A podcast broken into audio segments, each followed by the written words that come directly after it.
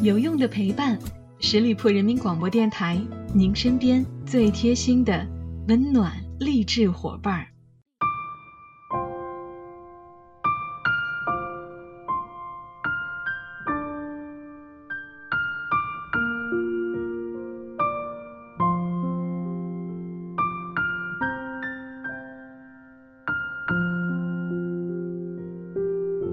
有用的陪伴，十里铺人民广播电台，您身边最贴心的温暖励志伙伴。Hello，亲爱的小伙伴们，这里是每周一与您不见不散的名人风范，我是小五。听说冯小刚老师要拍手机二了，崔永元却跳出来大怼冯小刚是渣子。若不是牵扯出范冰冰，这个新闻估计看着标题也就过了。娱乐产品真是速朽啊！我做了个调查。在很多九五后出生的朋友当中问了一圈看过《手机》这部电影没？大家集体摇头。很多新闻都是带着与史勾成的口吻，在公众号里边讲述着十五年前的这段过往。网上并没有多少人支持崔永元。从反对转基因事件开始，崔永元的形象就开始走低了。他易怒、暴躁、四面树敌，如同一个杠精。从艺术创作的角度，他没有权利干涉冯小刚拍什么题材的电影，把范冰冰的阴阳片酬拿出来说事儿，也显得不太厚道。他的性格、做派和人设一点儿都不讨社交媒体的喜欢。回顾崔永元二十多年的荧幕生活，名嘴锻造的背后，有着不为人知的辛酸与苦楚。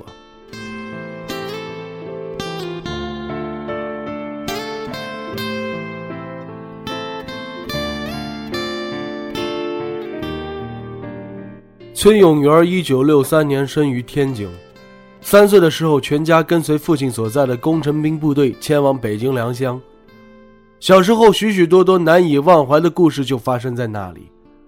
小崔的家庭很正规，很正统，父母对他的教育印象最深的就是诚实，他们认为这是第一位的，不能说谎，不能骗人，不能去占人家的便宜。这些要求非常严格。直到现在，父母依然这样要求他。一九七零年，崔永元进入了良乡的一所农村小学读书。一年后，因为身体差，休学一年。四年级的时候，他转至另外一所小学，后来考入了北京市重点中学十二中。童年的日子看似波澜不惊，但其中的点点滴滴，至今仍然被崔永元视为人生的宝藏。一九八一年，崔永元高中毕业了。因为喜欢俄罗斯文学，他在自己高考志愿第一栏填报了北大俄语系，结果在口试的环节被刷了下来。最终，他被第二志愿北京广播学院的新闻系录取了。四年的大学生活风平浪静。一九八五年七月，崔永元从广院毕业，被分配到了中央人民广播电台的广播节目报。但真正上岗，崔永元才发现，所谓的光环只存在于自己的想象之中。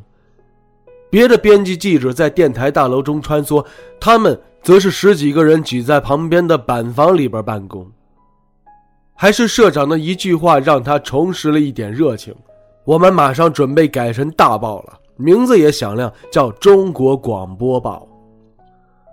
很快啊，小崔就适应了报社的生活，约稿、画板。校对去应场卸车，一周一个流程干下来还挺紧张的。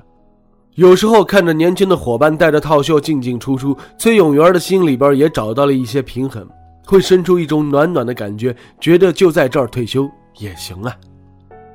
因为广播节目报属于服务性质，只刊登节目时间表、节目介绍等内容。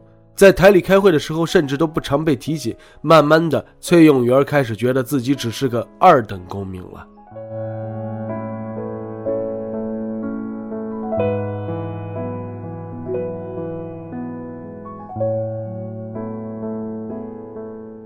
一九八六年年底，广播电台综合节目部筹备了一个新栏目，叫做《午间半小时》。崔永元削尖脑袋钻了进去。接下来的那段日子，因为采访，他跑遍了全国各地，终于开始了自己梦想的记者生涯。九二年底，崔永元经同学引荐，有机会参与了央视《东方时空》的筹办和策划事宜。有一天，小崔的同学忽然找到了他：“你能不能做一个节目主持人呢？什么节目？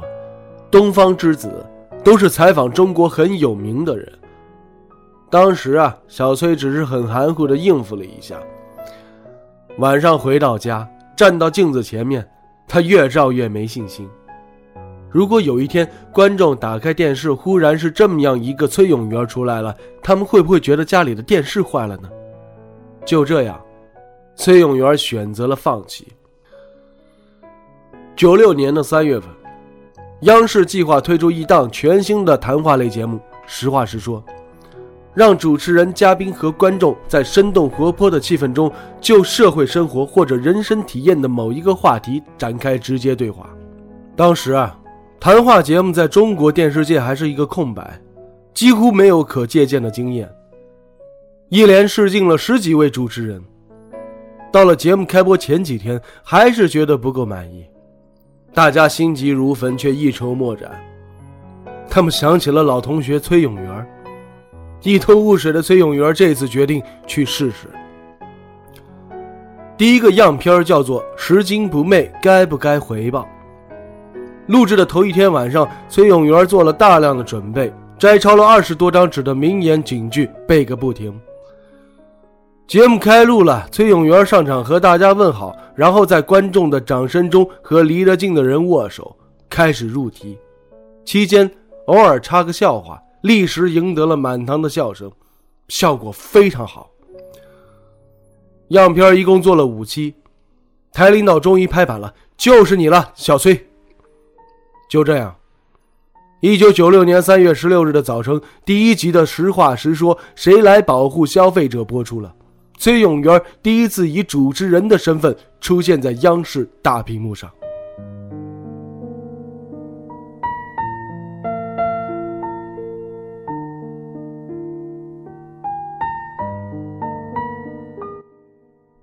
崔永元的校友，现在为浙江电视台著名制片人的亚尼告诉《环球人物》杂志的记者说：“他天生就有一种平民感，放在人群里边几乎找不出来，却又很有想法，有一种冷幽默和极强的现场控制能力。”他说：“这似乎也是崔永元能够让实话实说打响的最大原因。”更有专家评价说：“实话实说这档节目在中国的电视谈话节目中无疑具有拓荒性。”于是半年之后，《实话实说》的收视率一路飙升，成了央视的名牌栏目。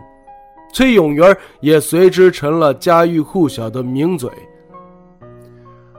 九九年央视的春节联欢晚会上，根据《实话实说》栏目形式编排的小品《昨天、今天、明天》，至今为人们津津乐道。第二年的年底，《实话实说》被调整到了央视一套周日的黄金档播出了。而就在九九年前后，中国国内电视媒体纷纷效仿崔永元的《实话实说》节目的形式，逐步导致全中国电视观众对《实话实说》电视节目的要求不断的提升，最终，此节目的收视率慢慢下降。尽管小崔已经使出了浑身解数，但是依然未能稳定住收视率。这让他感觉到前所未有的焦虑和危机。当时的崔永元紧张、焦虑的精神状态已经影响到了父母和妻子的担心。到了二零零一年，沉重的工作精神压力导致小崔已经从睡眠障碍发展到了严重的精神抑郁症。而过多的服用镇静类药物之后，他的身体已经产生了抗体。用崔永元的话说，那是他一生当中最痛苦的岁月，而这种痛苦也严重影响着他的家人。当时精神紧张、焦虑的崔永元已经难以集中精力面对工作了，甚至他在跟两位嘉宾做学术层面交流节目时，精神恍惚的崔永元竟然多次忘记对方刚才说了什么。他曾经说过。那时候经常自己回到家里边就把头往墙上撞，同时骂自己是没用的人。为了不影响到家里人休息，崔永元独自搬进了书房，而自己的父亲也跟进书房里放了一张单人床。眼见好端端的儿子已经快变成了疯子，老人家就时常老泪纵横地安慰儿子，因为儿子每天晚上都无法正常入睡。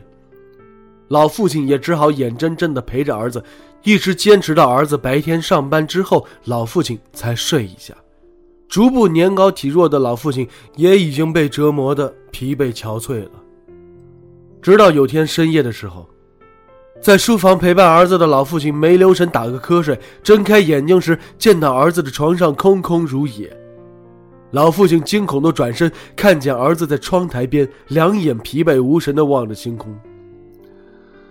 老人家下意识冲过去，紧紧抱住儿子，而崔永元靠在父亲颤抖的身上，哽咽地说：“爸，这样活着太痛苦了，我很想跳下去彻底解脱。”随即，父子两人相拥流泪。当时的崔永元已经接近精神崩溃，而无法正常工作了。无奈，父母强迫儿子暂时离开工作。随后，崔永元就在父母的陪伴之下，邀请了北京的著名心理医生为崔永元进行了详细的心理检测。随后的一年当中，崔永元在父母的陪伴之下，全面强化的开始进行治疗，同时，父母妻女们用亲情坚强的支撑着他。通过多元化的全面治疗，直到二零零六年的时候，崔永元的病症得到了缓解和康复。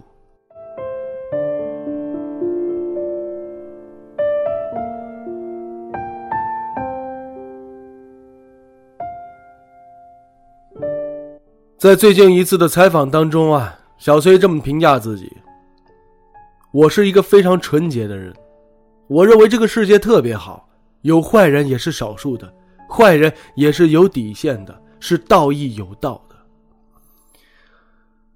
这是一个理想主义者对于世界的美好想象，规则、道义、底线以及大同世界的未来愿景，大家都清楚明白，并且人人都认同遵守。然而，这种理想主义者在社交媒体上是很难生存的。且不说理想，在社交媒体上谈梦想也是很危险的。汪峰上《中国好声音》经常问选手：“你的梦想是什么？”结果引来了网友的群嘲。理想主义和社交媒体两者的基因是互斥的，可是如今崔永元却又只有这么一个平台。热衷文化综艺的央视不再需要他，他身在中国传媒大学，没有教师资格证，教不了书。他又嫉恶如仇，不那么沉得住气，忍得住各种批评、谩骂和诋毁。也许崔永元并非不懂得这一点，他完全可以出出书啊，念念诗词啊，开开讲座，培养培养新人，摆出过来人的模样，这难不倒他。毕竟现在大家都在干这个，连吴亦凡呐、易烊千玺啊都做过评委了。张泉灵已经在演讲“别被时代抛弃而不自知”了。央视良性的白岩松老师也写了一本书，叫《白说》。可崔永元还在社交媒体上干着新闻一线的活还在想方设法的盼着冯小刚、刘震云等人来应战。崔永元的姿态让人心酸，他就像鲁迅《狂人日记》里的狂人，《聪明人、傻子和奴隶》这本书当中的傻子，安徒生《皇帝的新衣》里的孩子。他一直在呐喊，周边却一片沉寂。崔永元有抑郁症很多年了，我只想问一句：这个社会到底谁病的？比较厉害的。好了，亲爱的听友们，感谢大家收听今天的名人风范，我是小五，欢迎大家关注十里铺人民广播电台公众微信，在订阅号中直接搜索十里铺人民广播电台，点击关注就可以了。我们下期节目再会喽，拜拜。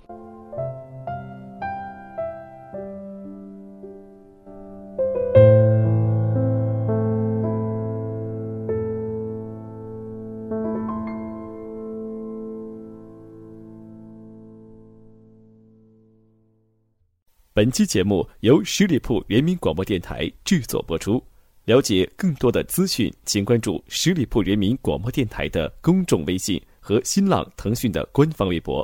感谢收听，我们明天再见。